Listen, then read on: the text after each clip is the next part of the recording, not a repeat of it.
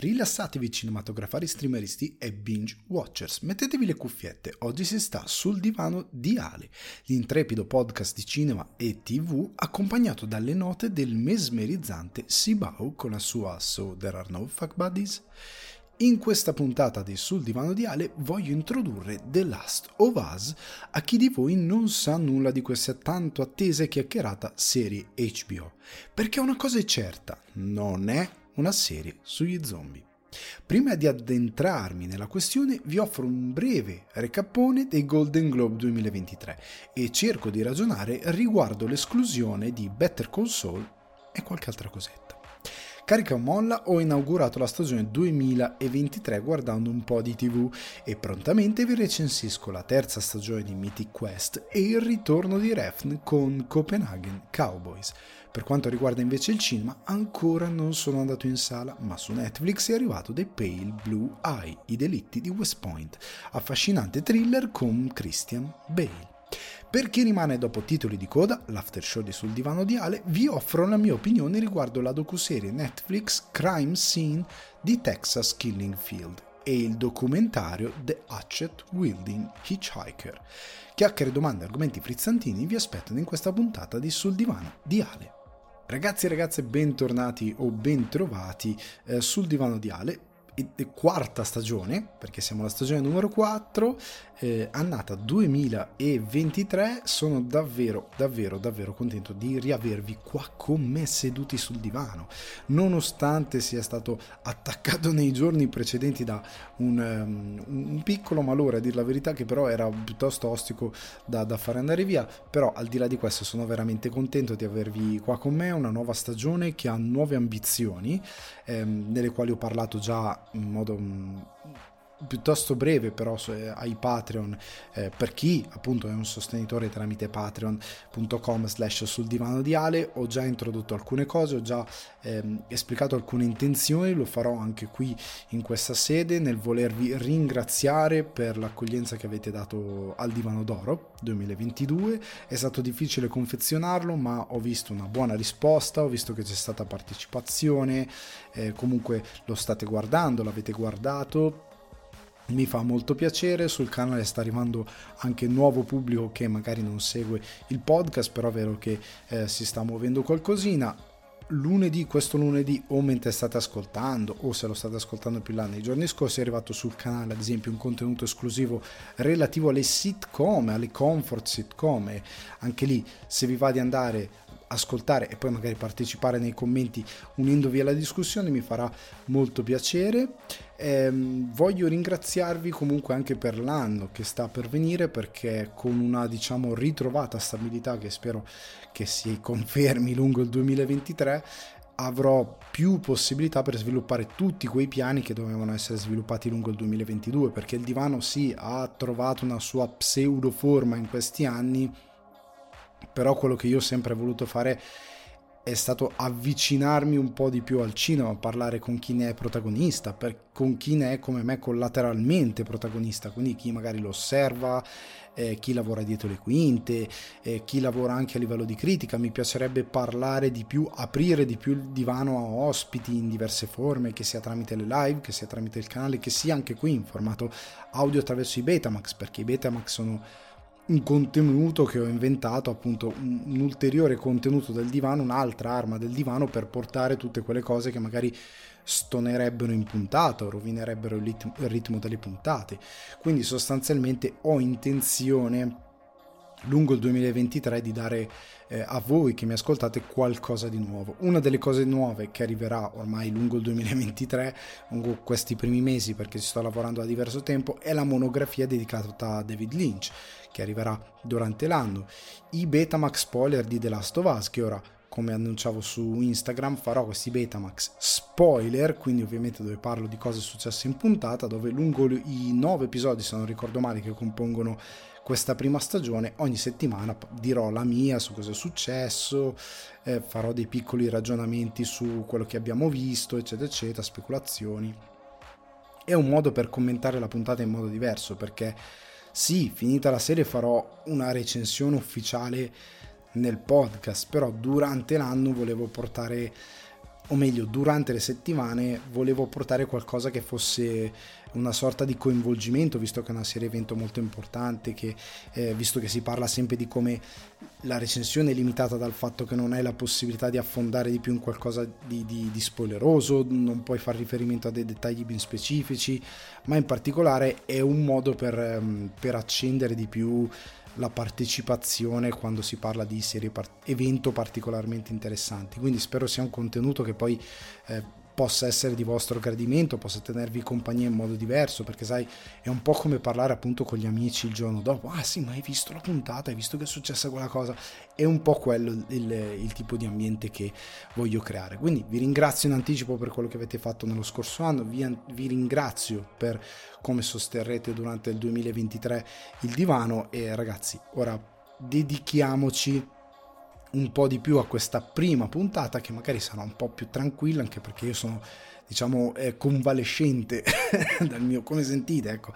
dal mio ehm, piccolo malanno dalla mia piccola disavventura e quindi andiamo calmi. Non, non, non buttiamo troppa carne al fuoco anche se c'è un pochettino di roba da dire e voglio partire appunto da questa, eh, questo antipasto che riguarda Strade Perdute. Leggo ehm, da Cinefax l'introduzione alla notizia, ovvero Strade Perdute torna in sala in una versione restaurata in 4K grazie alla Cineteca di Bologna e al suo progetto di distribuzione Il Cinema Ritrovato. Progetto meraviglioso che ha permesso anche a me, ad esempio, che vivo all'estero, di rivedere in sala La Dolce Vita restaurato. E arrivavo proprio con l'introduzione del progetto con la Cineteca di Bologna su come avevano restaurato il film, su come avevano ritrovato, ehm, ritrovato e restaurato parti di audio, un lavoro molto complesso. Quindi è una cosa che poi va anche al di fuori dell'Italia, tant'è che questo progetto al cinema dal 16 al 18 gennaio, quindi sfortunatamente una visione molto limitata, tornerà eh, l'opera appunto del 97 di David Lynch restaurata eh, reali- eh, un restauro 4K scusate realizzato da Criterion con la supervisione dello stesso David Lynch. Eh, io avevo letto diverso tempo fa questa cosa credo aver portato una news, forse non mi ricordo se qua in podcast o forse su Instagram relativo al lavoro che Lynch stava facendo eh, sul restauro. Però ecco, io se riuscirò in questi giorni, visto che qua a Milano lo Danteo eh, Spazio Cinema, andrò a rivedermelo, o meglio a vederlo al cinema, perché al cinema non l'ho mai visto, nel 97 ero decisamente troppo piccolo per sapere chi fosse Lynch, ma soprattutto per sapere, per poter andare a vedere un film come Strade Perdute, diciamo, ero, ero proprio fuori, ehm, ero un po' in anticipo rispetto a quello che poteva essere la mia possibilità di andare a vedere il film. Comunque, su cinefax.it trovate una news con la lista di tutte le sale, che non posso stare qui a elencare perché sono tantissime, eh, ovviamente dipende anche dalla vostra regione, però c'è la lista sale per ragione e quindi andate a spulciarvi la news così potete vedere se da voi quale cinema lo proietta e così vedere se avrete questa grande possibilità. Veniamo però alle news più, più, croccanti e voglio partire dal recapone dei Golden Globe 2023. Non mi metto qui a fare un un compendio su chiunque ha vinto, anche perché ci sono dei film come Tar che qua non sono usciti, che non ho visto e che quindi è inutile che mi metta a fare un commento su eh, vittorie di opere o gli spiriti dell'isola, che l'ha visto che è andato a Venezia, ma chi non è andato a Venezia non ha potuto vedere, quindi è inutile che io mi metta a fare un commento su qualcosa che non ho visto. Eh, voglio semplicemente andare a guardare alcune delle categorie ehm, che sono stati per me molto interessanti perché i Globe sono indicativi anche un pochettino per gli Oscar. E salta all'occhio Spielberg che ha vinto come miglior film drammatico per The Fablemans e qua ritorna un discorso che ho fatto anche sul divano. Io tante volte divido in categorie perché? Perché nella sezione miglior film drammatico che è un contenitore molto grande c'è dentro The Fablemans, ehm, Avatar la via dell'acqua, Elvis Star, Top Gun Maverick. Top Gun Maverick, in tutta franchezza, e Avatar sì, rientrano nel calderone del dramma, ma sono due film action. Io capisco che questi premi dividano in le due macro categorie, dramma e commedia, però a volte è un po', è un po con l'accetta per il semplice motivo che un film come Top Gun Maverick, con tutto l'amore che uno gli può, può averne, però con The Fablemans non ci può competere perché sono due film talmente diversi, con degli obiettivi talmente diversi e con quindi una fattura anche talmente diversa che che senso ha metterli a confronto? La stessa cosa Avatar, cioè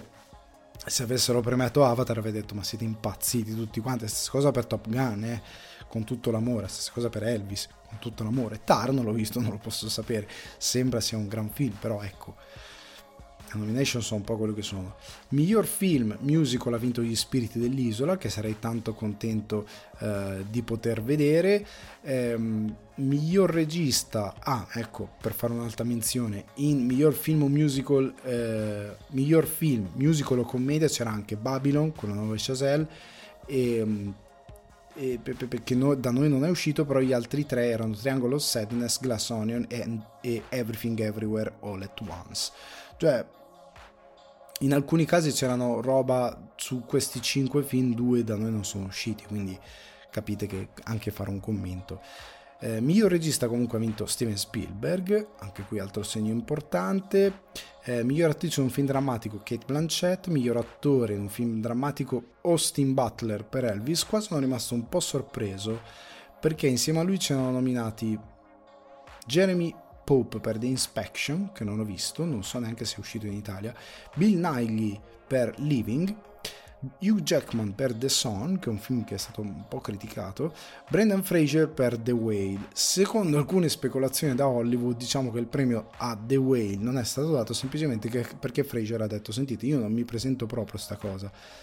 perché ho dei principi. E quindi ehm, è stato un po' un premio contentino, da quello che ho capito, que- poi magari non è vero, eh, però può anche essere. Michelle Yeoh che ha vinto come miglior attrice in musical o commedia, miglior attore in musical o commedia Colin Farrell per Gli Spiriti dell'Isola, miglior film di animazione Pinocchio eh, di Guillermo del Toro, eh, miglior film in lingua straniera Argentina 1985, non c'è nulla di italiano, miglior attrice non protagonista Angela Bassett, eh, ehm, ora ce ne sono altri premi, non voglio stare qui a guardare tutto, però ecco, arriviamo al punto in cui effettivamente ehm, io volevo discutere. La TV che dei Globe è molto indicativa. Miglior serie TV drama ha vinto House of the Dragon e ha vinto su Better Call Saul, The Crown, Ozark e Scissione. Allora, con tutto il rispetto, io come ho detto allora, non è un'indignazione, perché indignarsi per i premi non ha alcun senso per quanto mi riguarda. Perché i premi lasciano i tempi che trovano, perché il tempo che trovano, perché eh, soprattutto anche eh, non serve a niente. Cioè, io trovo che sia una cosa che non serva molto a niente. Perché se da un lato mi rendo conto dell'enorme importanza che ha un premio, nel senso che premiare una serie anche a livello di pubblico, per quanto anche tanto pubblico dico ah i premi sono stupidi, però intanto smuove le masse, nel senso che ad esempio Everything Everywhere All at Once, anche grazie ad alcuni premi ricevuti ai Globe, sta tornando al cinema, anche in Italia ritorna al cinema con scritto ah dopo il successo ai Golden Globe, il pubblico è un po' cornuto, diciamo così, nel senso che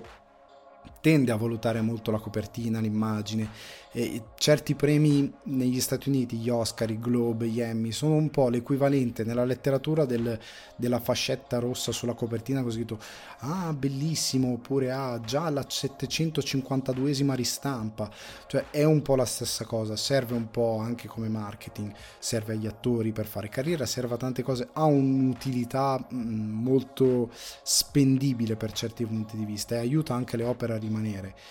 e sfortunatamente il pubblico tende a, a utilizzare l'incasso per il cinema tanto quanto i premi sia per il cinema che per la televisione come metro di giudizio per valutare se una serie è stata buona o meno quando in verità non, non è sempre così. Però a livello di meritocrazia, cioè seguendo, perseguendo il principio per il quale il premio va, considerando che qua in teoria sono eh, la Foreign Press Association, quindi in teoria dalla gente che critica questi mezzi con cognizione, tutti aspetti che criticano qualcosa che abbia senso che riceva un premio. In questo caso House of the Dragon, come ho detto anche nel, nel Divano d'Oro 2022, come ho detto in recensione, è indubbiamente un'ottima serie a livello di valore produttivo, ma se io devo guardare l'overall, il totale, e qua devi guardare per forza ancora di più quello perché questo è un fantasy, Better Saul è un drama, eh, The Crown è una sorta di eh, romanzo biopic, più romanzo perché qua, a quanto pare tante cose siano un po' non proprio aderenti alla realtà, altre invece dicono sì. Eh, che è un altro drammone mm, crime stile Better Call Saul, Scissione, qua è, andiamo nello sci-fi. Comunque sta di fatto che se io devo prendere queste serie e parlo di quelle che conosco di più che sono Better Call Saul e Scissione,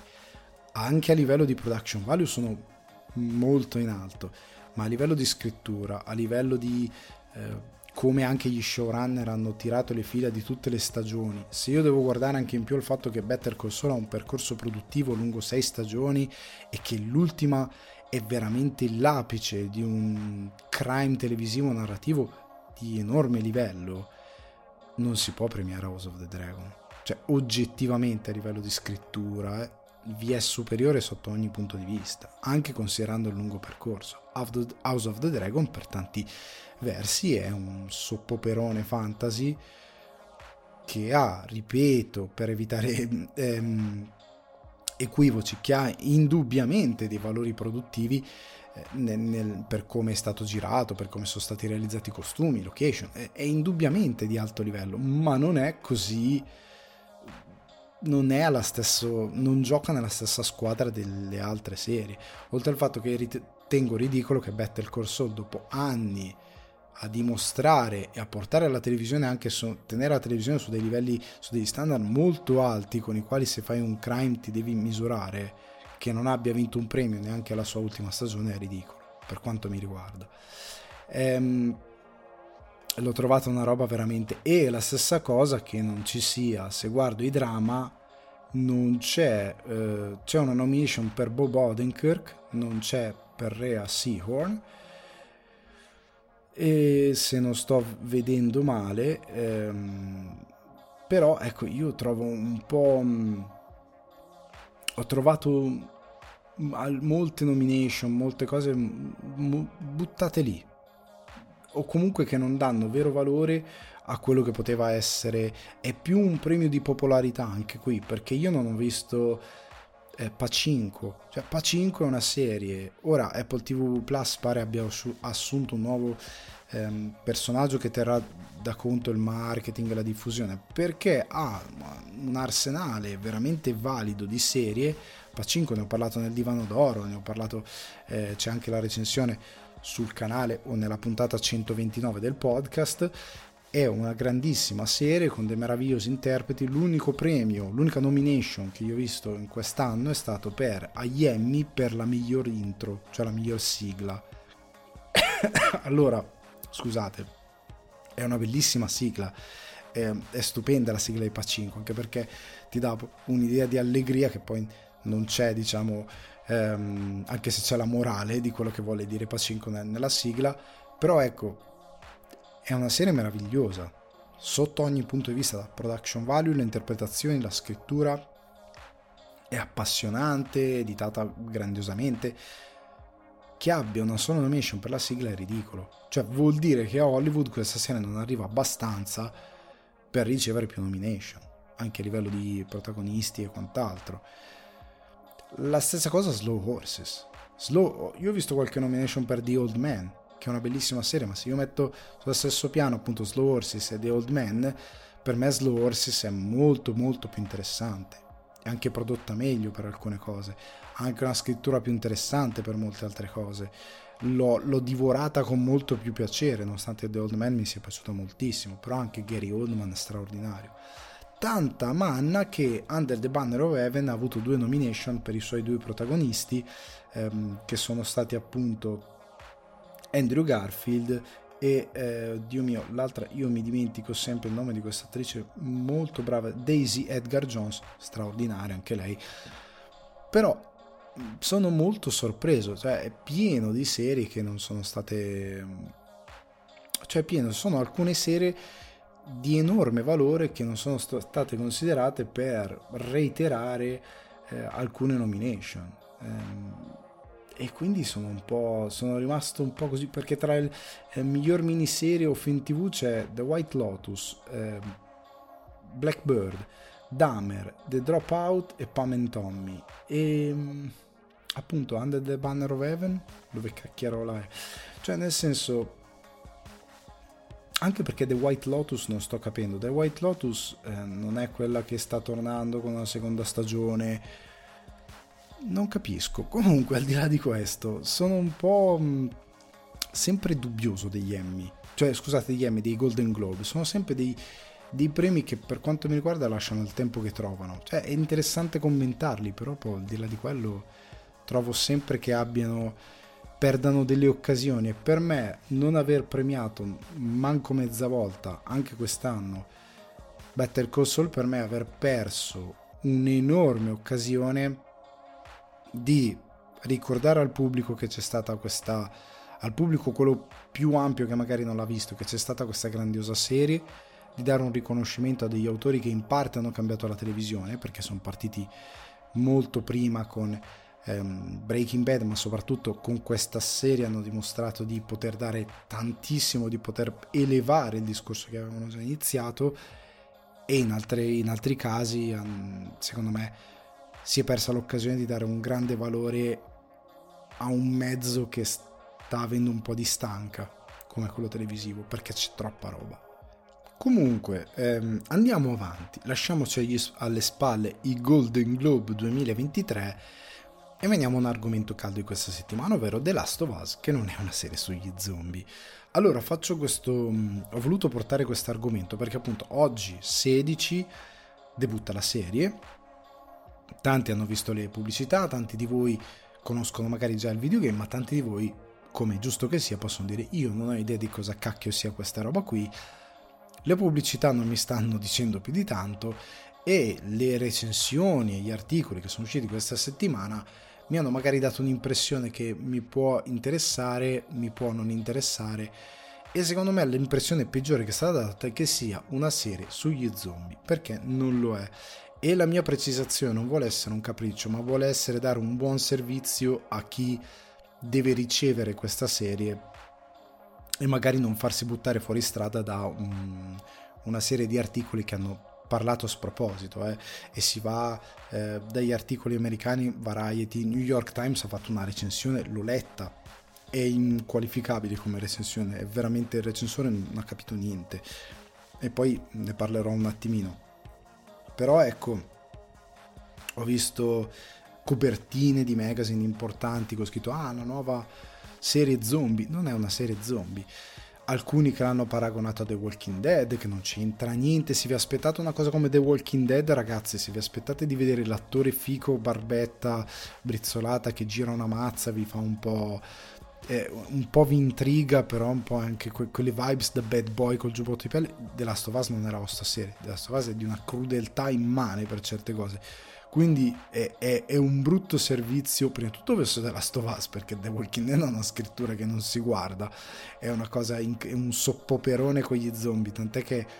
ha attirato una cosa che mi sorprese di The Walking Dead diversi anni fa, fu che attirava gente che non aveva nulla a che vedere, cioè che non aveva mai visto niente con gli zombie perché li, te, li riteneva delle cretinate, che si sorprese di elementi che c'erano nelle prime stagioni che in verità erano cliché del racconto di zombie perché d'altronde se non li hai mai visti è, è, ovvio che per te sia nuovo ma soprattutto è andato avanti perché era un soppoperone quello ha fatto quello, quello ha fatto quell'altro ma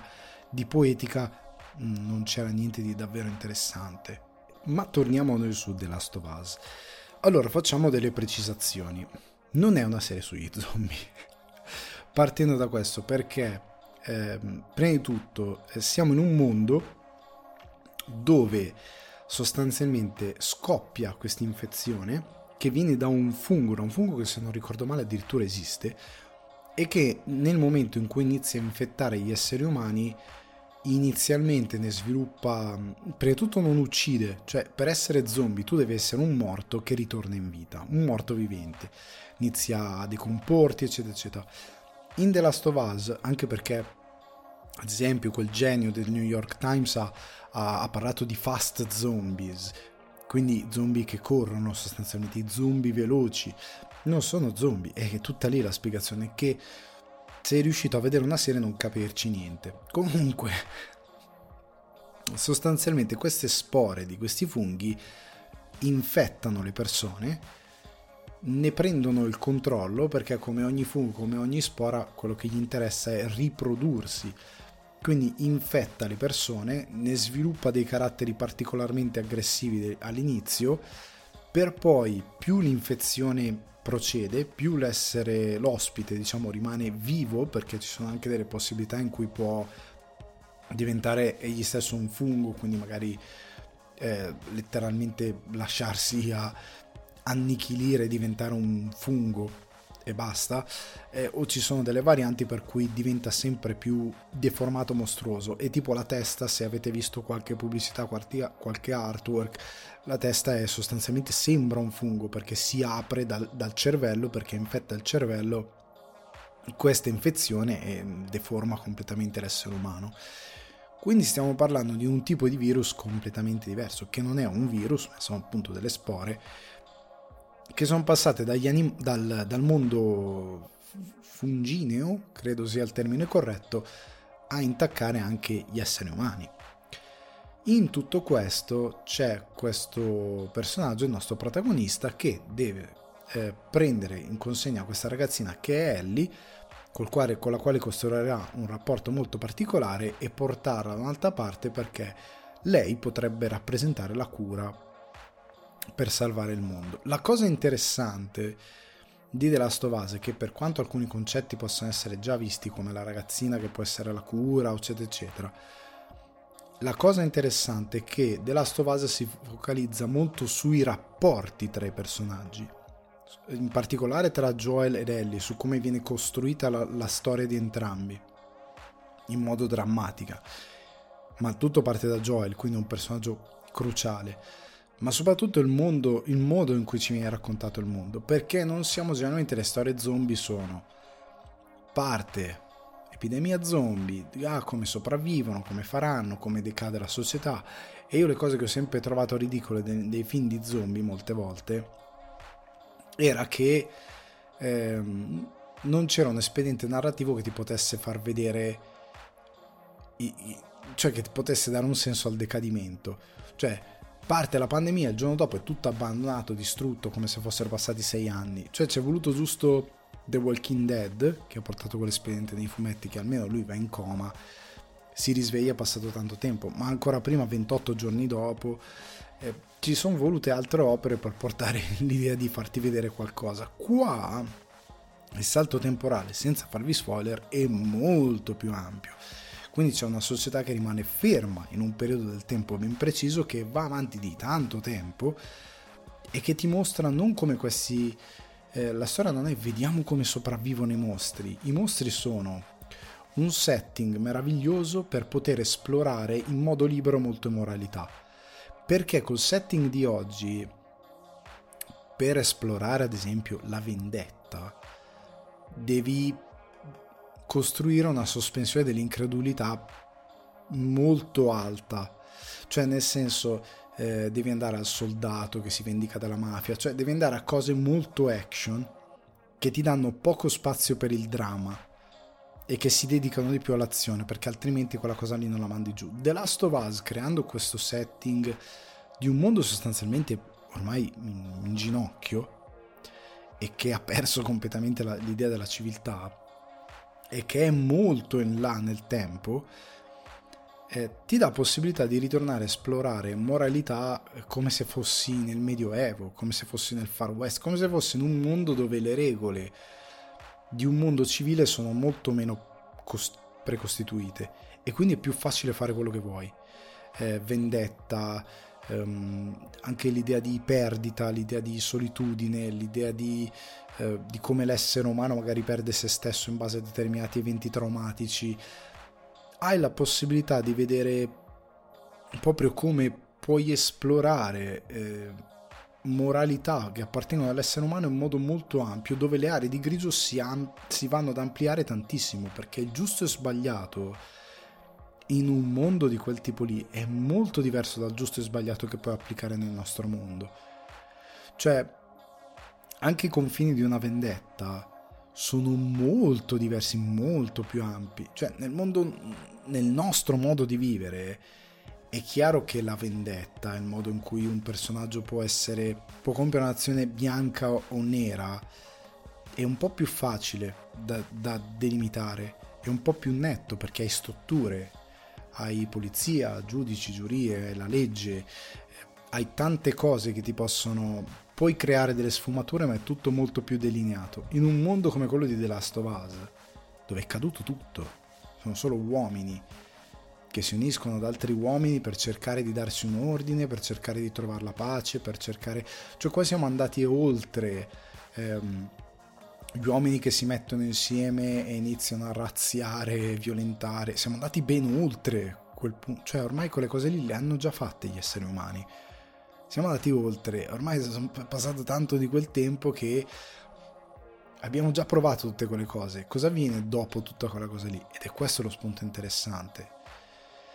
Ed è interessante anche che ci sono persone come Ellie, eccetera, eccetera, molti altri protagonisti che nascono e crescono in quel mondo e hanno una concezione diversa anche di eh, come si fanno tante cose, mm, hanno proprio un, un'idea diversa di bene e male. Ed è quello che è interessante della Last. Le opportunità che ti dà quel setting narrativo è una cosa completamente diversa. Ed è per questo io dico, parlarne come se fosse The Walking Dead, parlarne come se fosse una qualsiasi serie o film zombie, completa- ti porta completamente fuori strada, perché invece quello che hai in The Last of Us è un'altra cosa. Perché non è solo per cosa sono, il fatto che non sono zombie, ma è anche il setting che ti dà delle opportunità molto più ampie, molto più interessanti, molto più affascinanti. Eh, pensate anche a come certi rapporti si vanno a delineare. Io vi posso dire anche questa cosa, se vi aspettate di vedere una cosa con molti mostri dove si sparano in continuazione, fate conto di no, nel senso che i rapporti tra i personaggi sono davvero molto importanti, si va molto ad esplorare eh, chi sono, cosa hanno subito, dove vanno, anche perché siamo in un universo dove il più buono è comunque qualcuno che ha fatto qualcosa che lo guardi e fai, eh però quello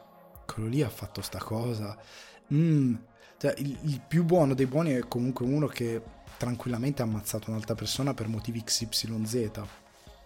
o che comunque non ha avuto nessuna remora nel prendere determinate azioni e che fa lo stesso Joel, il nostro protagonista, andando avanti vi renderete conto che fa delle cose, prende delle scelte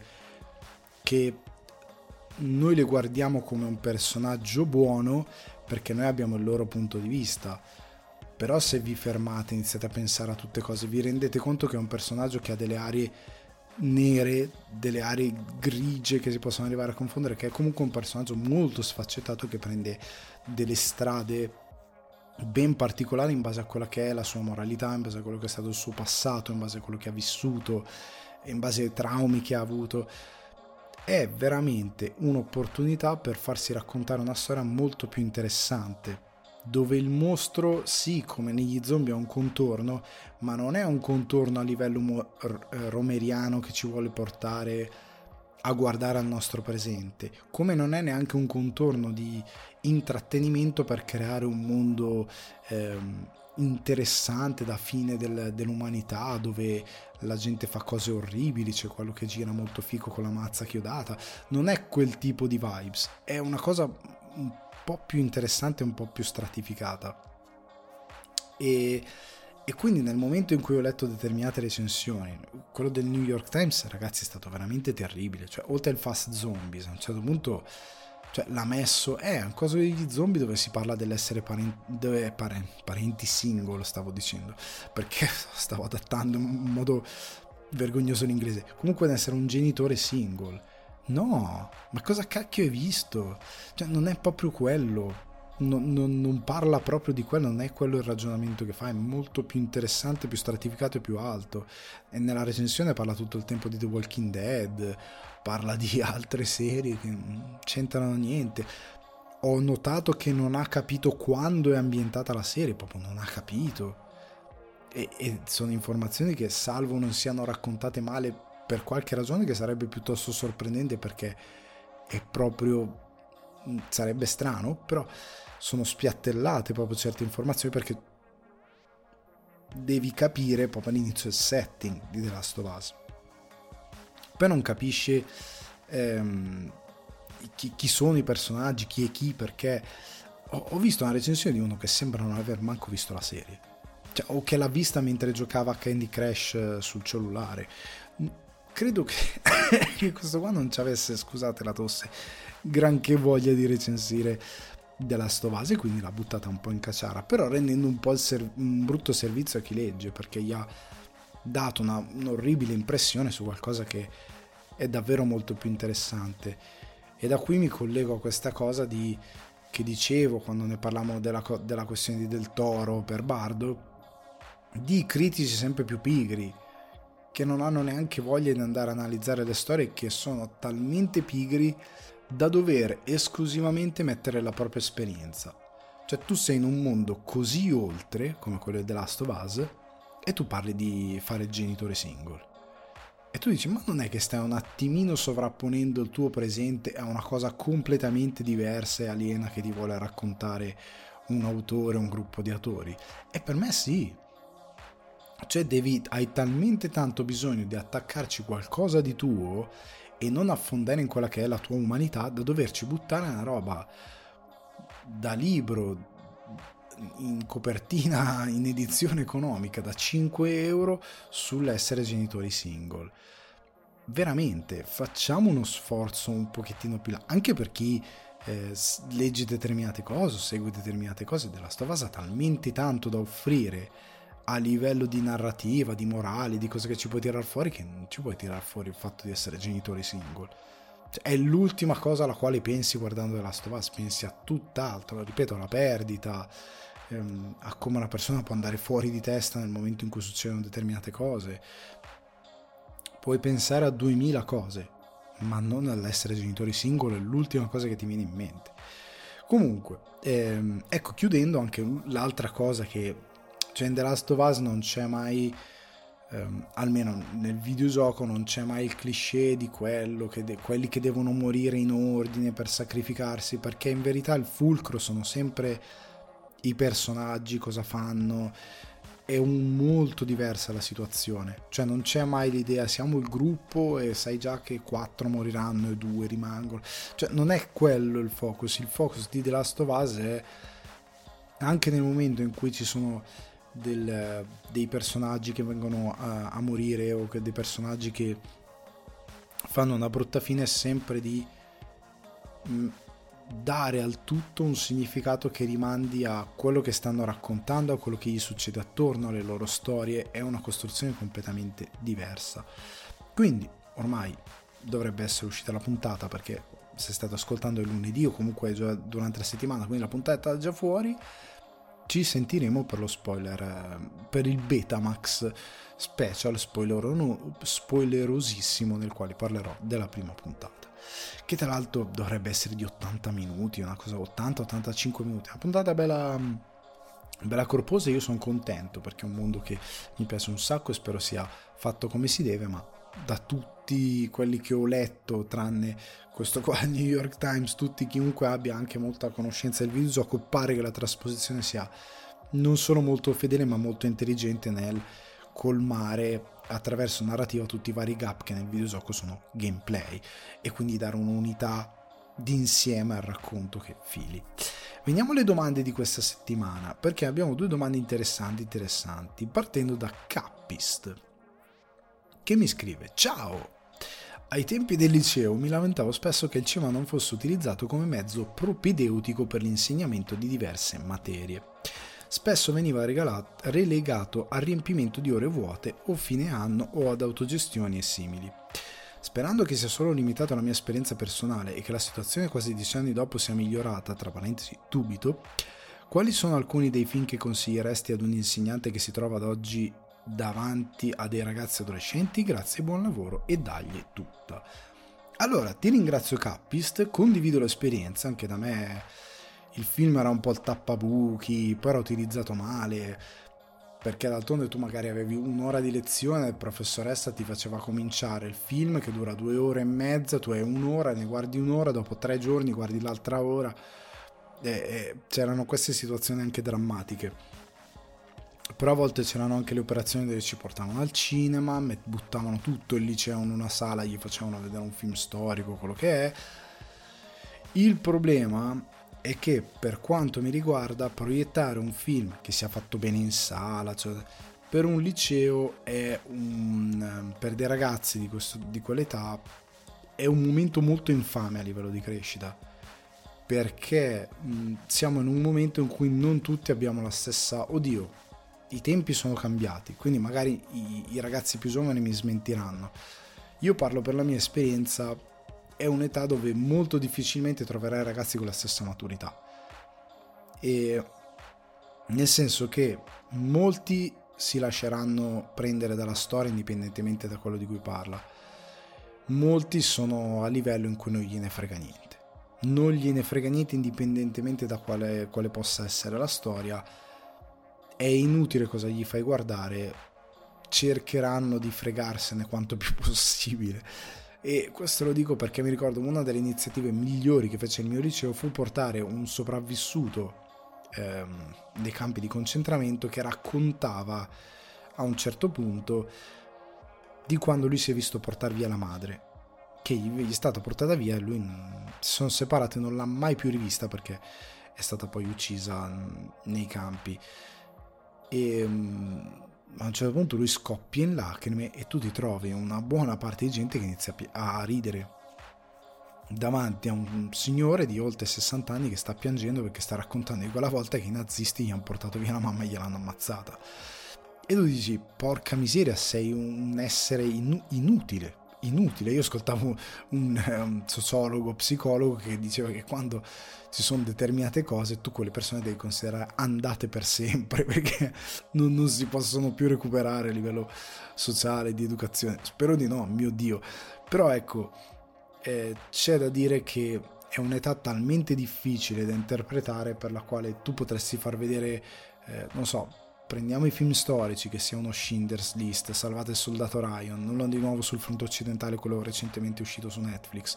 l'ora più buia, Dunkirk, potessi fargli vedere il film più bello del mondo, molti non gliene fregherà assolutamente niente, niente, anche perché il problema è che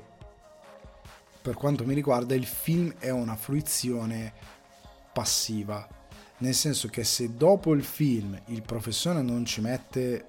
del, del suo, cioè quindi non dice ok ragazzi abbiamo visto questa cosa, pensiamone, parliamone, cosa è successo lì, e magari ci attacca qualcosa di storico, ah sapete che questa cosa non ci mette un post visione che possa essere il ragionamento, perché molte volte come vivevamo noi il film, anche il problema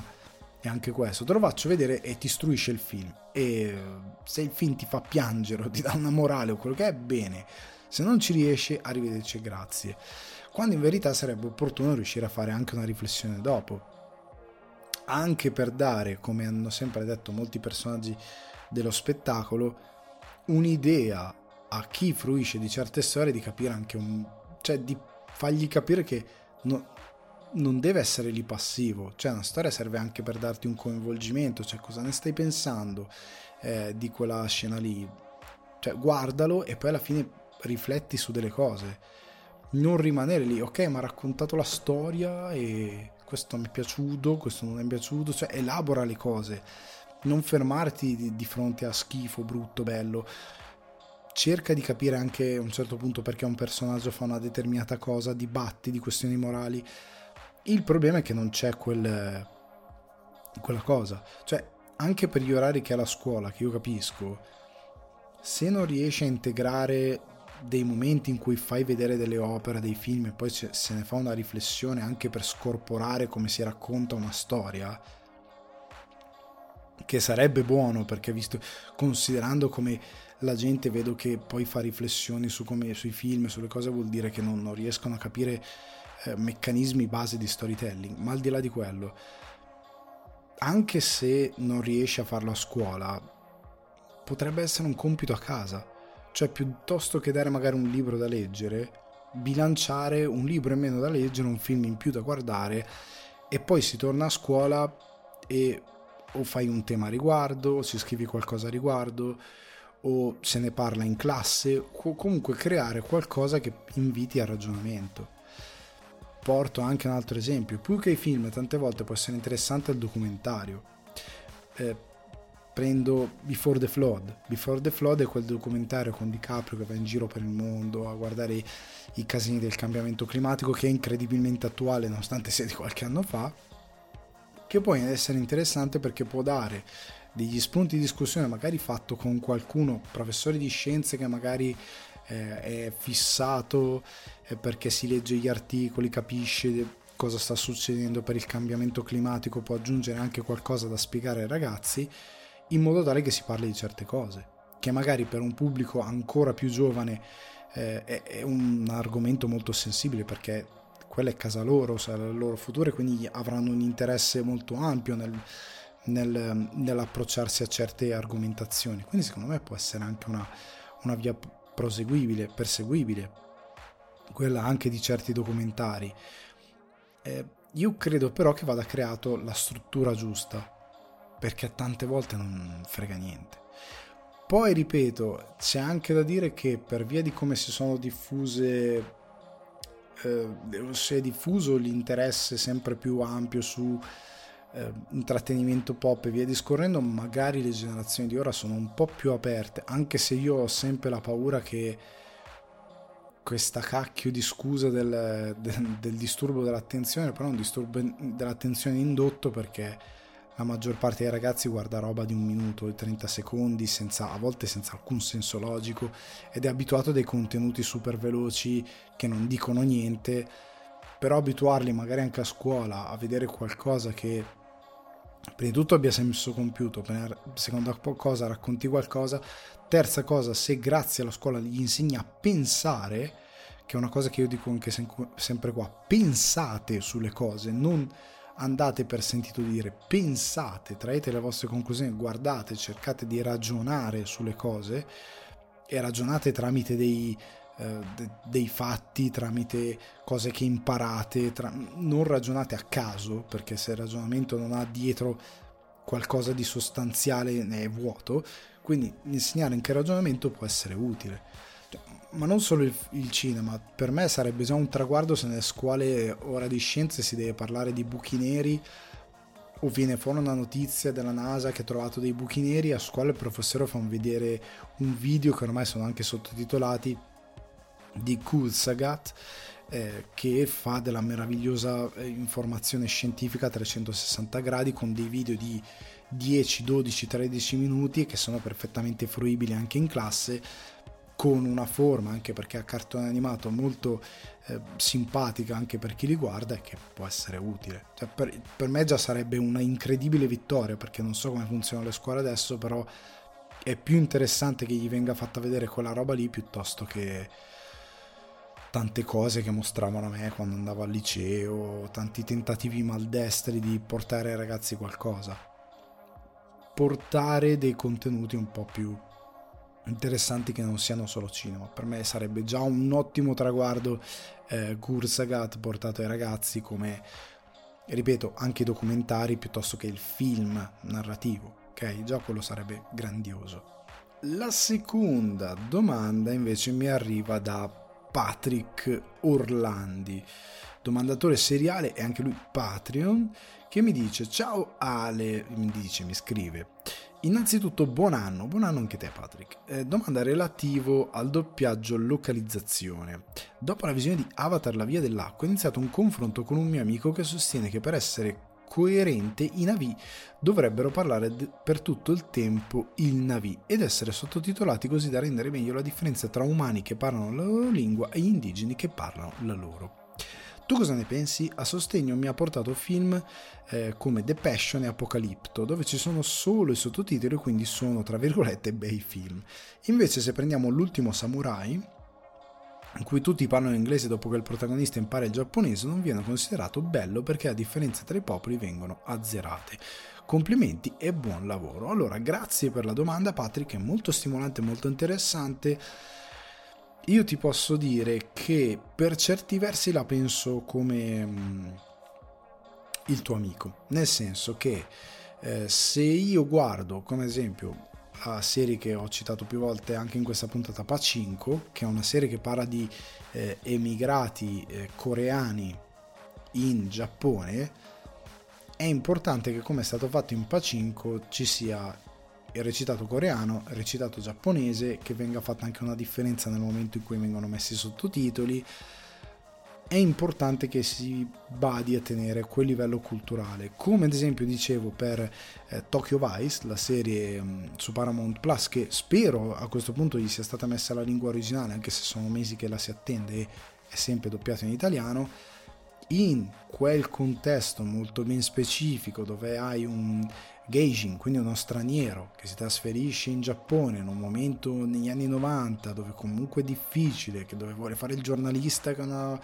professione particolarmente chiusa verso gli stranieri per motivi XYZ, dove interagisce con la Yakuza, per me che ci sia la lingua originale ma venendo anche al recitato, perché io sono sicuro che è stato fatto così, quindi che tanti parlino in giapponese e poi ci sia un sottotitolo per me è importante. Ok? Mm, gli americani si impareranno, perché il problema è sempre quello, Hollywood prende certe scelte perché il pubblico americano o statunitense, per essere più per, per, per, parlare solo di USA, ma quando si dice americano si intende anche eh, si intende il Nord America più in generale perché si parla anche del Canada. È molto abituato a non avere il sottotitolo, contrariamente a noi che siamo europei e siamo abituati al film italiano, con il film francese, tedesco, spagnolo, quello che è, o inglese, e quindi mangiamo un po' tutto loro che hanno la lingua diciamo dominante tra virgolette perché è ovunque sono abituati che i film sono in inglese e devono essere in inglese. E quindi leggere un sottotitolo già per, per 5 minuti sembra che stiano facendo un sacrificio enorme. Tant'è che gli Oscar quando vinse Parasite dice se riuscirete a superare la, la barriera di 2 mm di sottotitoli scoprirete un mondo di cinema cosa che non è arrivata a quanto pare a livello di concetti perché continuano a remakeizzare qualsiasi cosa, però sta di fatto che c'è questo problema a livello di mercato. Almeno l'ultimo Samurai c'è stato l'espediente che lui ha imparato il giapponese, poi ha parlato tutti americano, però crea un problema per quanto mi riguarda, cioè sarebbe molto più interessante che il film fosse tutto recitato nella lingua, cioè in giapponese, che ci fosse l'americano che si sforza di parlare giapponese, non il contrario, cioè che devi trovare una mirida di attori che magari sembrino asiatici ma in verità sono americani o comunque sono madrelingua inglese o obbligare l'attore giapponese a, parlare in, a recitare in inglese, lo trovo tante volte molto ridicolo. Affidati quantomeno alla veridicità di quello che è il contesto, se, fa, se fai una scelta narrativa ben precisa. Eh, la stessa cosa per... Cioè, oddio, la stessa cosa l'avrei gradita tipo per Prey. Prey sono dei comanci che si confrontano poi con i francesi, però i comanci avrei gradito parlassero nella lingua comanci, cioè comunque nella lingua nativa americana piuttosto di farli parlare in inglese sarebbe stato molto interessante piuttosto mettergli due parole in comanci col sottotitolo e poi tutto il resto in lingua inglese comunque un film action, non è che parlano così tanto, quel poco che c'è me lo potevi lasciare in una lingua diversa e poteva darmi un sapore diverso. Comunque sarebbe stato più credibile, più interessante, eccetera, eccetera. Al tempo stesso per Avatar la via dell'acqua, che i Navi parlino inglese piuttosto che il loro Navi, lo trovo molto relativo Certo, se come fa James Cameron ci sono dei momenti in cui loro parlano la loro lingua, perché poi tutto il resto del tempo che parlano tra di loro non parlano nella loro lingua? La scelta è sempre quella che dicevo prima, perché sarebbe troppo coraggiosa come scelta e Cameron non è un fessacchiotto. Cameron lo sa che ok il 3D, ok tutto, però stai portando la gente a cima per tre ore. Per certi versi la stai anche sequestrando in alcuni momenti del film, se ricordate la mia recensione cavolo, se io ti devo anche far leggere i sottotitoli, io sto scommettendo un po' tanto sulla mia fortuna. Se ti devo anche tenere tutto il tempo di gente che parla in una lingua ambienta- eh, inventata e fagli leggere il sottotitolo allo spettatore per tre ore, praticamente, diventa un po' difficile, anche perché poi, cavolo, hai preso la scelta che quelli che diventano navi devono imparare. E allora quella scelta portamela tutta avanti piuttosto che solo un pezzettino. Ma al di là di questo, ehm, trovo che sia una decisione che è abbastanza opinabile, cioè ci può stare come non ci può stare. dipende sempre dal tipo di film che vuoi fare. Per, per me è sempre questo il, um, la, la, la,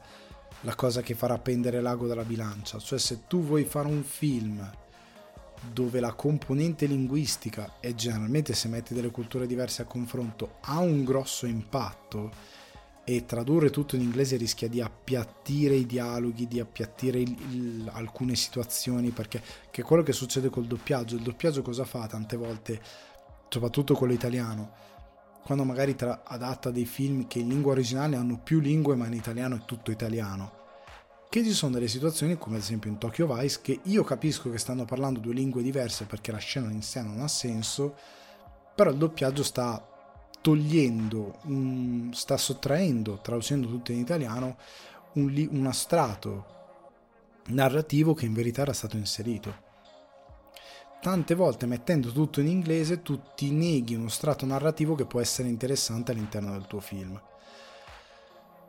Però c'è il, il fatto da tenere in considerazione che devi comunque portare un pubblico al cinema e da, dipende da cosa stai facendo tipo io in, in Prey glielo perdono che non mi hanno fatto tutto il film in Comanci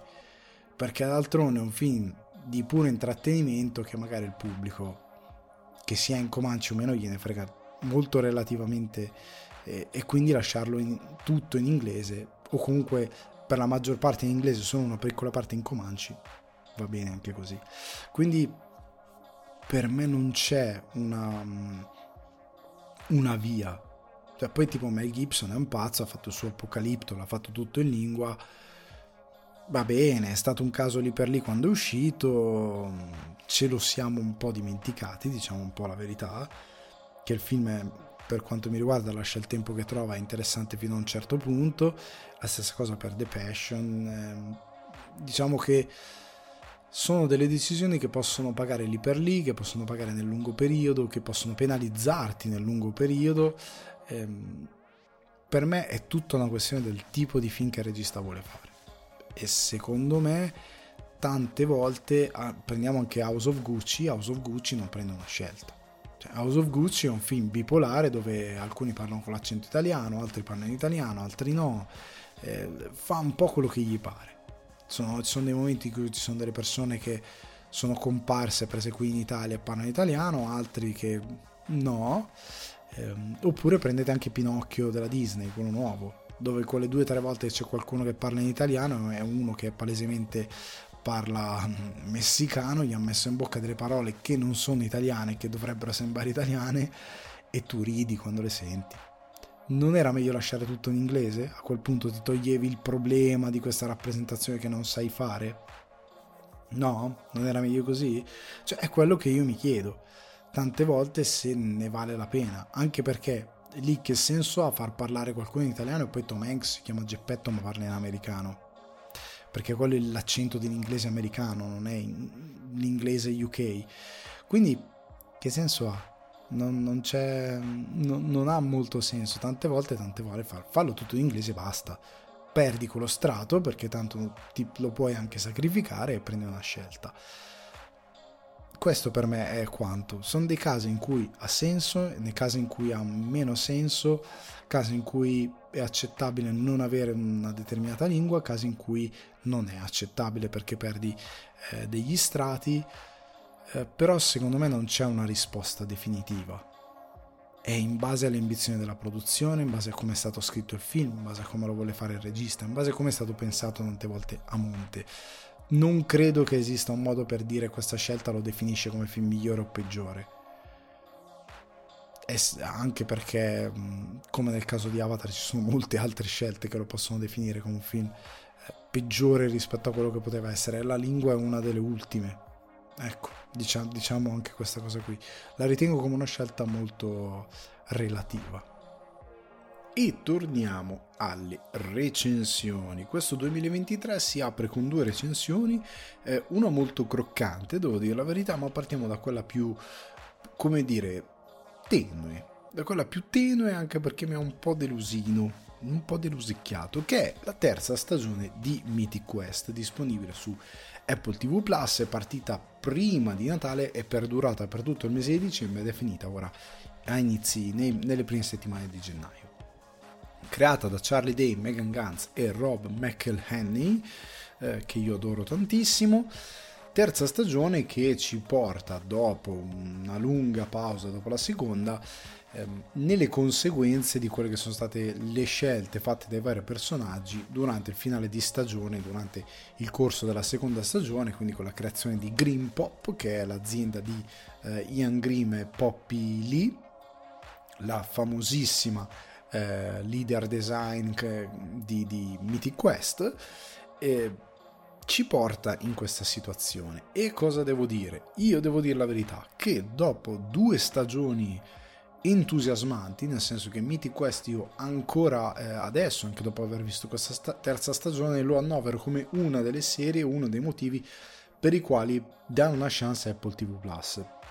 Soprattutto per chiunque ama i videogame, perché oltre a essere una serie che esplora quelle che sono le dinamiche di un, di un ufficio, perché è una delle tante comedy un po' figlie di The Office che vuole raccontare in modo comedy le dinamiche che ci sono all'interno di un ufficio, però si dedica tantissimo al mondo del gaming. E le prime due stagioni avevano moltissimo un, approfondimento di personaggi eh, molto esaustivo, con episodi speciali incredibili L'ho trovata una delle poche serie anche nella prima stagione, nel, in quell'intermezzo tra prima e seconda stagione c'è una parte fantastica che parla di Covid come a nessun altro visto fare con così tanta intelligenza e cuore. Sta di fatto che, tanto c'è, ho riconosciuto, io sono mesi, avendo visto Chernobyl, eccetera, eccetera, io vado idolatrando Craig Mazin, che ora è anche showrunner, uno dei creatori della serie The Last of Us, e porca miseria non avevo idea di che faccia avesse, poi mi sono reso conto guardando le interviste che è quello che in Mythic Quest nelle prime due stagioni fa il tester quello infame che a un certo punto sostituisce, vabbè, non vi dico altro per spoiler, però è uno dei, dei tester infami e quel piccolo, quel piccolo uomo geniale è Craig Mason. Io non, non, l'avrei mai detto che un uomo davvero dotato di quel talento per la scrittura, anche per delle serie molto eh, complesse, stratificate come eh, Chernobyl fosse questo personaggio che si prende così poco sul serio che fa molto ridere. Comunque, al di là di questo... Eh, Midi Quest, due grandi stagioni, questa terza stagione, devo dire la verità, apre alla grande, chiude abbastanza bene, però lo trovate in generale molto sottotono rispetto alle altre due. Perché? Allora, apre la grandissima perché saluta il personaggio di CW, eh, questa è una cosa più... non è uno spoiler perché sostanzialmente si è saputo che non avrebbe preso parte alla terza stagione. Eh, perché si era dedicato a molto The White, eh, White Lotus, mi pare, adesso non, il nome della serie l'ho nominata anche prima, mi è andato via di testa, comunque quella serie girata in Italia, si era dedicato a quella serie, non sarebbe tornato per una terza stagione, quindi hanno deciso di tagliarlo, non tagliarlo, sono stati obbligati a scriverlo ehm, via dalla serie. Sto, lo sto pensando la frase in inglese e la sto traduzione in italiano. Comunque di tagliarlo dalla serie, quindi hanno dovuto scrivere un modo per e chiudere il suo personaggio che aveva avuto un'evoluzione straordinaria, soprattutto nella seconda stagione, con due episodi dedicati a lui meravigliosi, eh, veramente perché ti esplorano il personaggio prima, perché c'è tutta questa cosa, lo scrittore, del, vincitore del Nebula Award, c'è questa cosa che aleggia, abbiamo fatto due grandi episodi e mi è dispiaciuto vederlo andare via. È anche un bellissimo episodio, quello d'apertura che lo vede, eh, ci vede salutare CW, che è un personaggio per me preziosissimo, anche perché apriva a tutte quelle battute riguardo il tema dell'inclusività che continua a essere presente e che è stato sostituito in una maniera che per me funziona relativamente. Comunque, eh, a parte quell'episodio via via diventa sempre più blando, perché secondo me la costruzione di Green Pop non funziona così tanto, nel senso che a, a livello di sceneggiatura non hanno trovato un tema che portasse avanti questi due geni che finalmente si mettono insieme, devono fare qualcosa insieme ma trovano un contrasto. Oddio, c'è un contrasto tra di loro molto interessante che porta Ian a essere Ian come al suo solito. Però, per quanto parta bene, con delle trovate anche comiche molto ganze, a un certo punto credo perda un po' di mordente la serie.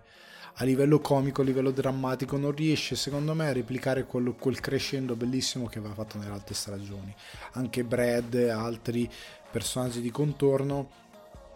non sono così interessanti, anche tutta la trama dedicata all'adattamento video, eh, cinematografico di Mythic Quest con Joe Manganiello che entra nel cast poteva essere qualcosa di molto più interessante, invece secondo me è stato trattato tutto in modo molto blando. Si poteva fare una gigantesca parodia di come Hollywood adatta i videogiochi o di come ha adattato i videogiochi in passato, invece è stata presa molto lateralmente, svogliatamente. Non hanno secondo me fatto un grande lavoro con i temi di questa stagione. E sostanzialmente quando si va verso la fine, dopo un episodio di Natale che ho trovato molto ispirato, si chiude in un modo che sembra quasi ripetere il finale di stagione della seconda stagione. Cioè è come se dissero ok, poi ripartiamo, vediamo con la quarta, però mi aspettavo di più. Perché seriamente non ci ho trovato... È, è, è un po' come se fosse mm, una di quelle narrative cicliche, quella di questa stagione, alla The Office. Tutto deve cambiare per rimanere sempre lo stesso, però non ha funzionato così bene secondo me non sono riusciti a dare quell'impatto che dovevano dare, proprio perché hanno mancato di avere in testa dei temi ben precisi, di svilupparli a livello comico, di svilupparli anche in modo di impatto anche su quello drammatico. È una discreta stagione, ma per quello che aveva abituato Meeting Quest l'ho trovata un po' deboluccia. La cosa eh, dove ho, ho dovuto veramente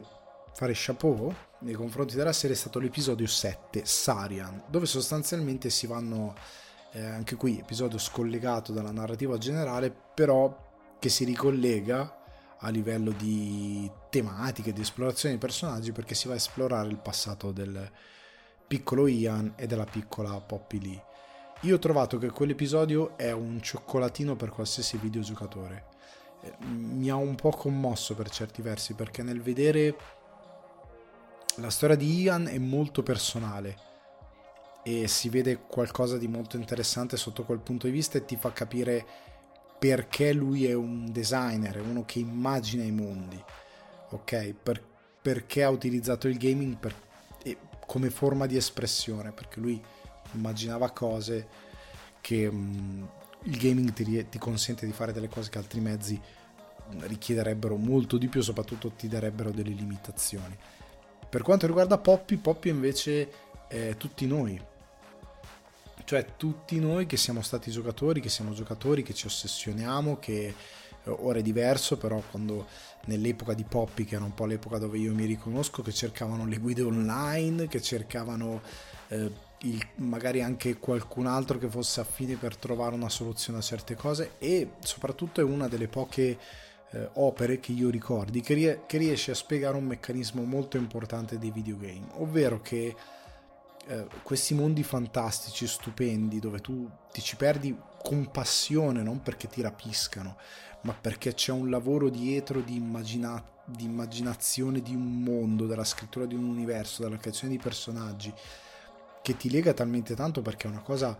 senza precedenti, nessun altro medium fa quello che fa il videogioco, però al di là di quello quello che funziona incredibilmente è il sistema di reward che ti dà il videogioco. Nel senso che, il tuo, che ti dava, perché negli ultimi anni alcuni, ormai con la diffusione delle loot box, cioè sostanzialmente tu paghi per avere qualcosa, questa è venuta un po' meno, però per tanti videogiochi che ancora riescono a fare questa cosa, la cosa bella è il fatto di impegnarsi, diventare bravo, eh, di, di, capire le meccaniche che un game designer ha immaginato, anche cose che magari ti spiega in modo indiretto, di, di, di aggirarle, di trovare un modo per diventare più forte e avere ho vinto il sistema di reward, quello, ho vinto, ho battuto l'ultimo boss che sembrava imbattibile. È una cosa che, scusate la tosse, è una cosa che difficilmente in altri casi è stata riportata eh, come si deve, quel, quel, genuino senso di ricompensa che ti dà la sfida, un po' come se fosse qualcosa di sportivo. Comunque, io l'ho trovato un episodio straordinario per spiegare perché un videogiocatore continua a videogiocare, cos'è quel tipo di passione, spiega anche, riesce in modo molto intelligente e delicato a spiegare come un genitore che neanche che ne può essere anche scollegato può trovare un punto di contatto con un figlio interessandosi per più di 6 secondi a quello che sta facendo e cercando di capire cosa lo spinge a fare quella cosa. E, ehm, e, tramite il personaggio di Poppy questa cosa viene fuori molto bene. Quindi è una stagione che ha luci e ombre, sotto certi punti di vista l'ho trovata molto interessante, sotto un punto di vista generale l'ho trovata un po' sottotono, un po' poco ispirata. E mi dispiace perché per come era finita la seconda stagione c'era un potenziale straordinario da esplorare. E il gaming ha ancora t- tante cose da dire eh, sotto questo punto di vista non ci sono riusciti secondo me. E mi dispiace perché comunque Mythic Quest ha un grandissimo valore. E mi piacerebbe ave- avessero un- una quarta stagione per poter dimostrare di poter fare molto bene e di poter tornare a parlare di, um, di questo universo un modo interessante. Quindi la terza stagione di Mythic Quest, mediocrina, non troppo eh, mordente. Tant'è che anche se l'avessi finita in tempo per il divano d'oro, credo che non l'avrei messo tra le serie comedy dell'anno perché non mi ha particolarmente illuminato. Veniamo invece a una serie nuova e interessante di un regista che io ammiro tantissimo, che è Copenhagen Cowboy su Netflix, creata e diretta da Nicholas Winding Refn sceneggiatura di Sala Isabella Jonsson, eh, Johan Algren e Mona Masari. Eh, cast, mh, mm, protagonista assoluta Angela Bundalovic. Eh, la trama, Mew è una giovane ragazza che viene venduta nel mondo criminale come una sorta di amuleto portafortuna vivente. Entrata in un vero e proprio inferno criminale, Mew utilizzerà ogni sua risorsa per navigare questo mondo e non esserne più vittima. Allora, Parliamo due minuti, introduciamo due secondi questa serie. Dopo Too Old to Die Young, che aveva presentato a Cannes, io ero presente in sala quella sera, Refn eh, sembra mm, tornare alle sue origini, tornare eh, a Copenaghen, tornare a casa sua e fare questa nuova serie, questa volta non per Prime Video ma per Netflix, presentandola a Venezia piuttosto che a Cannes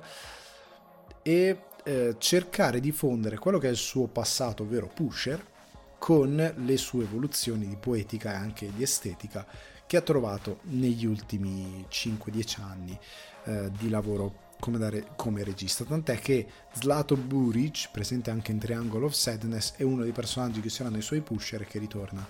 anche qui come attore. Eh, toni ehm, della serie, il mistero della provenienza di Mew. Ora affondiamo in tutte queste cose perché voglio parlare bene bene bene di questa Copenhagen Cowboys che io aspettavo moltissimo e perché? Perché Too Old to Die Young mi aveva deluso tantissimo eh, mi aveva deluso tantissimo perché prima di tutto la scelta della, dell'anteprima a Cannes era stata folle nel senso che avevano proiettato due episodi nel mezzo, mi pare il terzo o il quarto, il quarto o il quinto, una cosa del genere, e tu non capivi cosa stesse succedendo assolutamente nulla e mm, mi aveva lasciato interdetto. Poi tornato a casa quando finalmente è uscita la serie, me la sono vista tutta e sono rimasto molto deluso perché ho trovato un Refn che è un regista che io adoro. Io ho difeso il suo Only God Forgives, ho difeso il suo eh, ehm, The Neon Demon che per me è un film straordinario fischiatissimo a Canapo, molto criticato, accolto molto aspramente nelle recensioni. Il giorno dopo c'è questo giornale con tutte le recensioni, c'era una stelletta, una stelletta e mezza, due stellette, odiato eh, tantissimo, anche chi era con me quella sera lo ha odiato tantissimo, io invece adorato. Eh, perché era molto pregno di cose interessanti che aveva da dire e Refn aveva innovato il suo linguaggio in un modo interessante, aveva anche delle ricerche estetiche di come aveva composto alcune immagini che erano incredibili però Too Old to Die Young era per me un refn che cercava di fare un ulteriore passo,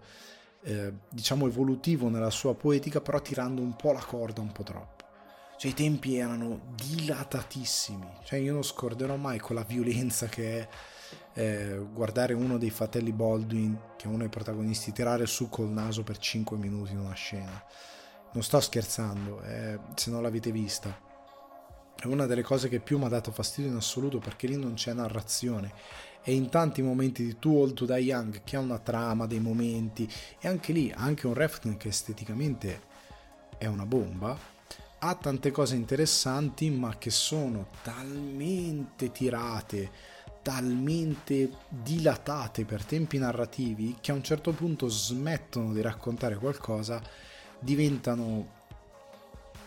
un qualcosa che è puro mh, pura ricerca estetica messa lì per lì e che non racconta davvero una storia considerando che stiamo parlando in tutto da young crime, corruzione, questo tipo di poetica che per me smette di dire qualcosa di avvincente allo spettatore, diventa solo un regista che prova a esercitare il suo ego artistico, diciamo così. E parlo di un regista che io amo tantissimo, e tutta la sua filmografia praticamente. Lo trovai abbastanza ecco, per riassumere, se è vero che tanti registi grazie alla televisione hanno avuto occasione di spalmare la loro poetica perché non per spalmare nel senso brutto di allargarla inutilmente, ma semplicemente hanno avuto lo spazio finalmente di poter dire tutto quello che volevano dire. Penso a David Lynch che eh, Refn era convinto con Tall to Die Young di aver fatto qualcosa di rivoluzionario, si era perso che Lynch aveva presentato Twin Peaks The Return aveva cambiato nuovamente gli standard della televisione portando qualcosa di incredibile, diviso in 18 parti, sostanzialmente un film di 18 ore, e aveva fatto un lavoro infinitamente superiore nella gestione del ritmo e tutto quanto.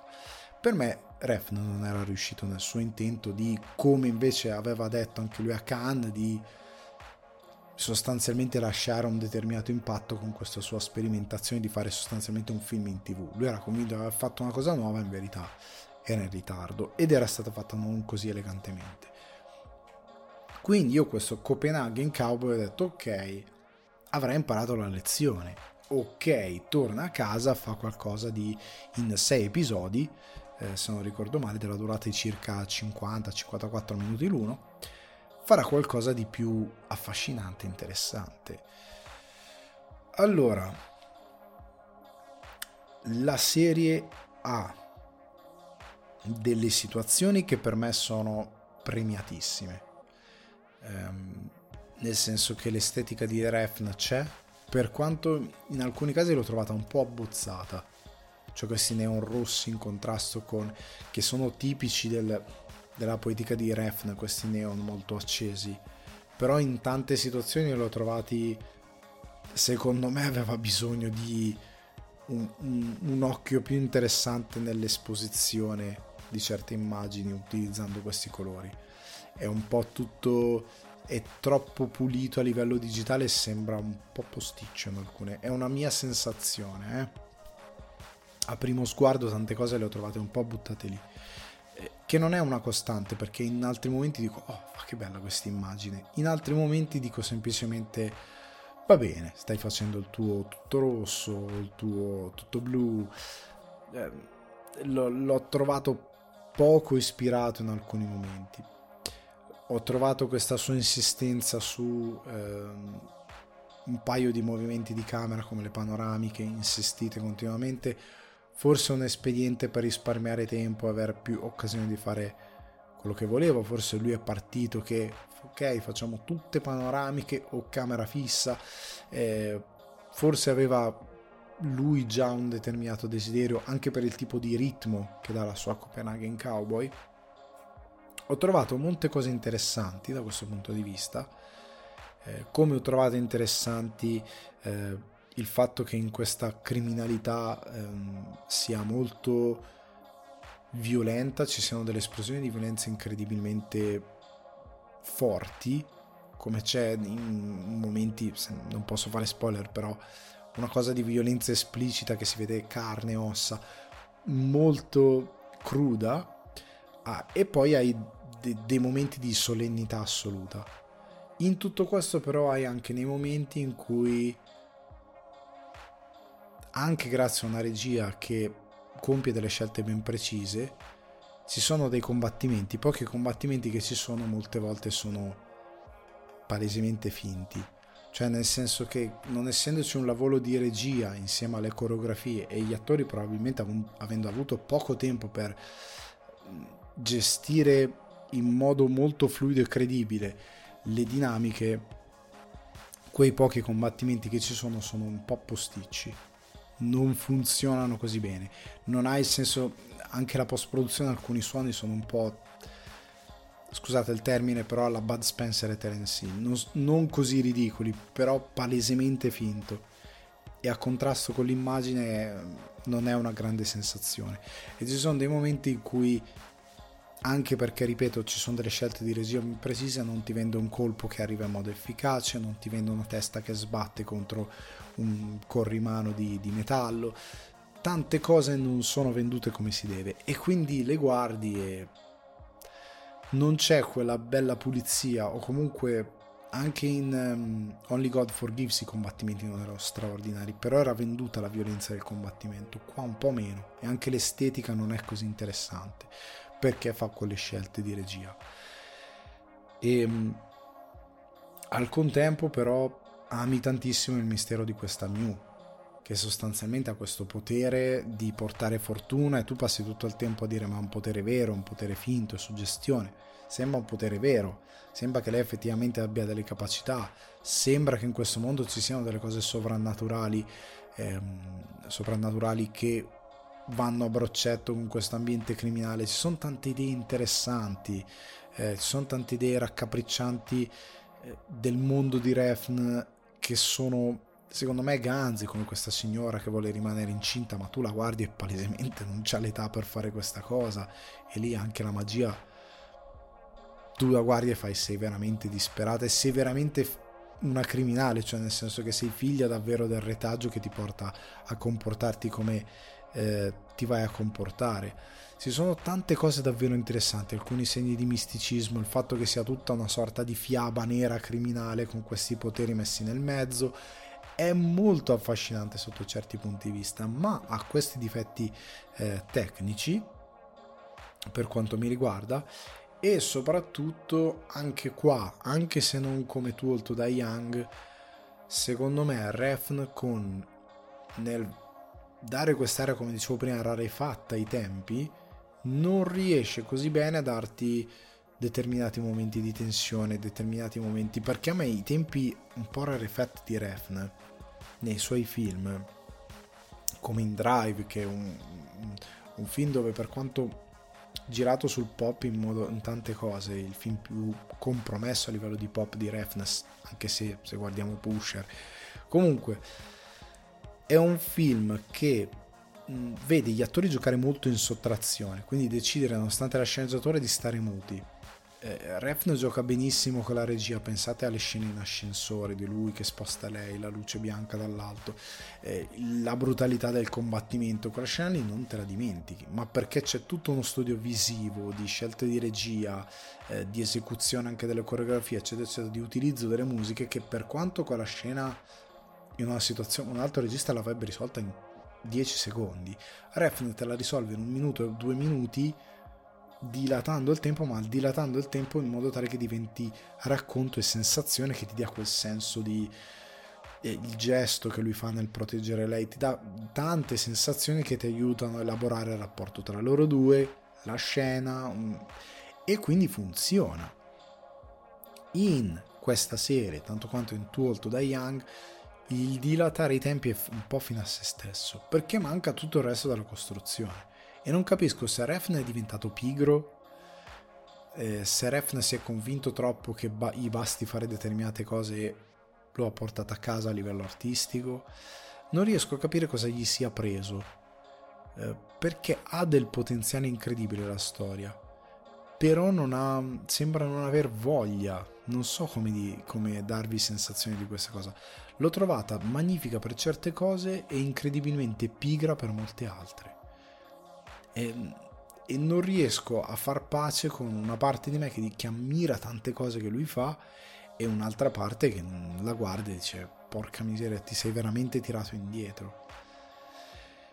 E io ho la convinzione che se lui avesse lavorato meglio sui tempi, se avesse lavorato meglio, più che sui tempi, magari sulla regia ad accompagnare quei tempi, a supportare quei tempi, se avesse lavorato meglio su quello che stava dicendo a livello di storia in modo tale per dare un riscontro visivo, parleremo probabilmente di una serie diversa. Cioè, io avrei preferito da Refn eh, l'ambizione di avere una miniserie da 4 episodi piuttosto che 6 e però il tempo dei due episodi spenderlo per dare una migliore regia, un migliore studio dell'immagine, una migliore costruzione dei momenti di tensione, eh, dei momenti laconici, dei momenti melanconici. Avrei preferito questa cosa qui. Piuttosto che avere due episodi in più, ora sto sparando a caso ma per farvi capire cosa intendo dire, però con una, una ricerca molto più povera. Ecco, diciamo così io trovo che se avesse asciugato la serie, se avesse riflettuto di più sulla regia in base a quello che lui vuole dire con queste scelte eh, di dilatare i tempi, il risultato sarebbe stato diametralmente opposto rispetto a quello che abbiamo. Quindi Copenhagen, Cow- Copenhagen Cowboy per me è un po' una mezza delusione. Era una di quelle serie che aspettavo, ma allo stesso tempo, ora che l'ho vista, sono un po' triste. Cioè, sono lì che dico: no, Refn cioè, una parte di me pensa non fare più serie tv, mai più, perché non è il tuo pane, perché appena ti danno possibilità per estendere la tua poetica, sbrodoli troppo e lasci per strada le cose che ti rendono un grande regista, cioè lo studio per immagini, la regia, la creazione di tensione. Io preferirei eh, paradossalmente che Refn o, o se ne torna a fare film e si fa una volta ogni 4-5 anni un film come lo vuole lui di un'ora e 40, un'ora e 50, due ore, quello che è, però dove studia come altre, nelle altre opere, minuto per minuto quello che sta facendo, passa il tempo che deve passare sul set e ti consegna un'opera davvero degna del suo talento e delle sue capacità. Oppure se fai una serie tv ti rendi conto che se ti dicono ok puoi fare 6 episodi, puoi fare 8 episodi, non li devi fare per forza 8. Cioè scegli un compromesso diverso, fai in modo che ti danno più tempo per studiare le tue cose e fai una serie che funzioni meglio. Perché io quest'anno da registi che non sono refn in serie tv a partire da... Um, oddio, eh, scissione, eccetera, eccetera, ho visto le serie tv con una messa in scena infinitamente migliore e con del, una ricerca per immagine. Scissione tipo una serie che ha dei tempi molto dilatati, ma il senso di tensione, grazie anche alla costruzione dell'immagine, il modo in cui ti arrivano i personaggi è infinitamente superiore a Copenhagen Cowboys. E lo è perché secondo me c'è una ricerca diversa. O ti fai uno studio del genere, o secondo me io spero che Refn smetta di fare le serie anche perché sembra ci sia questo momento di flessione delle serie anche perché nel 2022 ne sono uscite 400.000 e che si torni un attimino a dare più rilevanza a quello che si sta raccontando altrimenti non farlo. Quindi la mia opinione su Copenhagen Cowboy è questa spero di essere stato abbastanza esaustivo. Veniamo però al cinema con The Pale Blue Eye, I delitti di West Point, film arrivato su Netflix per la regia di Scott Cooper, sceneggiatura di Scott Cooper che è adattamento dell'omonimo romanzo di Louis Bayard, cast Christian Bale, Harry Melling, Simon McBurney, Timothy Spall, Gillian Anderson, Harry Lotey, Lucy Boynton. Allora, due note. Scott Cooper è un regista meraviglioso che ha fatto Crazy Art, ha vinto due Oscar, Jeff Bridges come miglior interpretazione e la miglior canzone originale.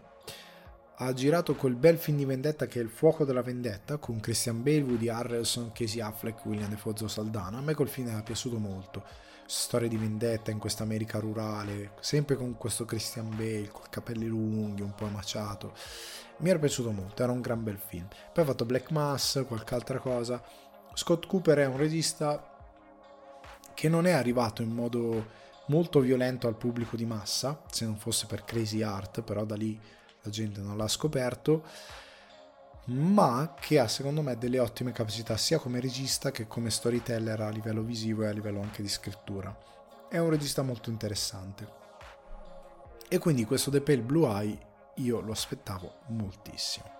Di cosa parla? Al volo la trama. Siamo nel 1830 a West Point, New York, e il brillante detective Augustus Landor viene incaricato dal corpo militare di investigare riguardo all'apparente suicidio del cadetto Leroy Fry.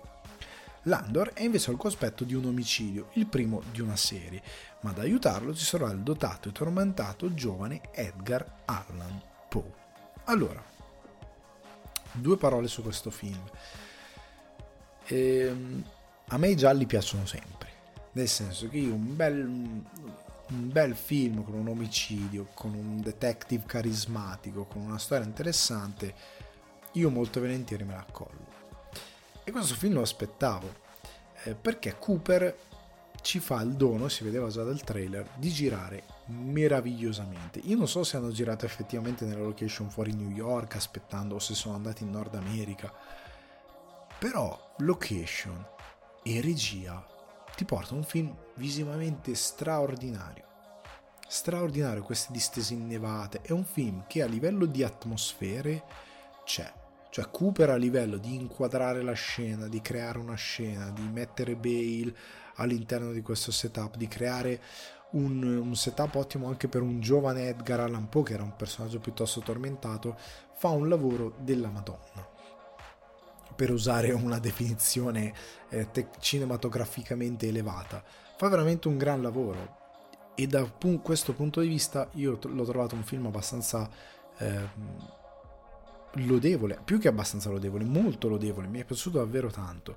Abbiamo dei Christian Bale e Harry Melling che rispettivamente sono il detective e il giovane Edgar Allan Poe, secondo me in parte molto bravi, riescono a interpretare molto bene entrambi i loro personaggi e la storia che è molto molto molto eh, ti prende questo cadetto trovato impiccato però capisci fin da subito che sì impiccato però tocca terra e quindi iniziano a indagare eh, con questo Edgar Allan Poe tormentato che però ha delle intuizioni da detective sembra quasi il primo film di una serie dove Edgar Allan Poe e quest'altro detective sono quasi insieme anche se Bale è un po' più consumato e, e, si è ritirato si è, e vive in una casa nei boschi e Poe sembra quello che deve essere lui quasi il protagonista di questa nuova serie di gialli che potrebbe essere una cosa interessante ma al di là di questo eh, la storia prende un piglio anche grazie alle idee visive molto affascinante e l'ho seguita con molto interesse ma ehm, nonostante danzi molto bene tra le figure del, Poe e il detective consumato, eccetera, eccetera, con questo anche rapporto mentore-apprendista, io credo che verso l'ultimo atto, dove poi c'è un plot twist finale, il film si sfilacci. Cioè la tensione viene un po' meno, eh, detective e lo stesso Poe sembrano praticamente mai in pericolo non c'è un livello di tensione vero di pericolo dei due personaggi. Mm, manca questo livello di costruzione di tensione che secondo me passa più che altro dalla scrittura e da come poi la regia possa interpretare questa scrittura per darci determinati elementi. Perché senza dirvi assolutamente nulla di quello che succede e, e, e darvi indizi sul plot twist, però questo plot twist non è raccontato cioè nel senso che noi non abbiamo alcun elemento che ci viene dato in pasto, a meno che io non sia impazzito, però non abbiamo davvero alcun elemento che ci viene dato in pasto alla storia per arrivare a quella conclusione. Non esistono, non sono raccontati. Generalmente nel giallo qualcosina, per questo io dico sempre, se hai capito alla fine chi è il colpevole, non è sei un genio, la storia ti dà degli indizi, perché sono gli stessi indizi che al detective. C'è un giallo non ci arrivi perché per tutto il tempo gli indizi fondamentali ti vengono nascosti e poi alla fine al girindo però avevo capito e mm, non, non funziona cioè devi dare qualcosa allo spettatore che gli accenda un possibile sospetto che quantomeno gli metta in testa questa cosa è strana. Non hai mai quella sensazione che leggi delle cose o guardi delle cose all'interno del film per leggere intendo ovviamente a livello di messa in scena, regia, eh, reazioni dei personaggi quando succede qualcosa, non hai mai sensazione che sia qualcosa che non torna. Quindi quando arriva il plot twist fai ah, e il plot twist pur- purtroppo è portato con eh, una sorta di spiegone. una sorta di spiegone fina- finale del detective. Il problema è che, ripeto, non essendoci stato tutto quel lavoro prima, è un po' buttato lì. È un po' e adesso spiegone, sorprenditi. Non sei così sorpreso e ti lascia un po' indifferente. E il film cade su queste cose che dico si sfilaccia nell'ultimo atto, ma si sfilaccia perché non c'è stato un lavoro prima. Cioè, dall'inizio del film fino alla fine doveva esserci tutto il lavoro di costruzione che desse un, un'unità di insieme a questa storia in modo tale che poi arrivato al plot twist facci porca miseria, ecco cos'era quella cosa che non riuscivo a togliermi dalla testa perché per fare dei buoni gialli per questo io dico Ryan Johnson è un grandissimo sceneggiatore ma anche regista perché il suo giallo gli potete dire quello che vuole che, che volete eh, però ti dà tutto quello che devi avere e ti crea determinate aspettative, ti crea determinate illusioni, ti dà però quello che ti serve per entrare nell'indagine, per avere un minimo di, eh, di sapore, di tensione, qualcosina. Lo faceva nel primo Knives Out come lo fa in Glass Onion. È quello che manca anche in un film come eh, Assassino sul Nilo, dove Branagh non riesce a dare un minimo di tensione a quello che guardi cioè il film è completamente spento. E quindi io credo che eh, questo The Pale Blue Eye abbia da un lato tra, un, un'esecuzione meravigliosa a livello di produttivo anche di production value quindi eh, quando critico, criticavo al tempo Enola Holmes che non aveva nessuna credibilità al setting storico era perché i personaggi sono tutti puliti, tutto pulito Qua invece c'è un'attenzione anche, cioè se devono fare un'autopsia su un cadavere, siamo in un'altra epoca, siamo nel 1800, deve fare un po' schifo anche il modo in cui loro agiscono. Eh, tante soluzioni di come è messa in scena questa eh, accademia di cadetti, eccetera, eccetera, accademia militare, di come interagiscono i personaggi, dove vive Bale, ad esempio, è molto accurata. E quindi tu credi un po' a tutto quello che vedi e ti vende l'idea che sei in questo film in costume, te la vende molto bene. Il problema è che al di là di un'esecuzione tecnica per gran parte molto lodevole e delle buone interpretazioni, non c'è stato quel lavoro di scrittura che ti conducesse al finale, che poi si traduce anche in regia che desse questa meravigliosa ehm, amalgama che tenesse insieme questo giallo e questo lo trovo un po' il delitto del film. È un film che lo puoi anche apprezzare perché non è un film che alla fine ho detto ah che brutto, no, non è quel tipo di, di, pellicola. Alla fine ho detto oh no, ok, eh, vabbè è andata un po' così. E l'ho trovato deboluccio, l'ho trovato un poco mordente, dei personaggi che avevano anche del potenziale non hanno tanto carisma eh, per come sono raccontati. È perché alla fine il personaggio di Bale è una, è una sorta di Sherlock Holmes, cioè dovrebbe avere quel tipo di eh, presenza, carisma, quel tipo di... Eh, anche per come vive un certo tipo di moralità, doveva essere molto interessante, molto sfaccettato e particolare fin dall'inizio. Questa cosa non traspare. È quasi più interessante quello di Poe, anche se è raccontato relativamente bene perché è raccontato tutto tramite magari dei dialoghi, dei personaggi che dicono qualcosa, però non c'è a livello visivo, a livello di eventi, qualcosa che gli dia una dimensione diversa. E quindi lo trovo un po' un peccato. È un film che secondo me potete guardare tutti molto volentieri, alcuni di voi lo potranno gradire, altri potranno trovare come ho trovato io, che alla fine si sia un po' di, ah beh, è andata così e niente. È un film semplicemente che rimane nel mezzo, è uno di quei film che sta in un limbo, non è ottimo, non è pessimo, è lì, si siede e mm, pur sfortunatamente il si siede rimane indifferente è peggio di essere brutto o bello perché quantomeno uno dei due estremi diventa memorabile diciamo a modo suo invece così è semplicemente è buttato lì Ragazzi, a questo punto io vi saluto, anche questa puntata si conclude. Vi ricordo che se volete supportare sul divano di Ale le di espansione per un giardino zen migliore, potete farlo su patreon.com slash sul divano di Ale. Altrimenti tenete a mente che sul divano di Ale è un confortevole piacere da condividere con gli amici e appassionati di cinema e televisione e che potete trovare su Spotify, Apple Podcast, Amazon Music e Acast.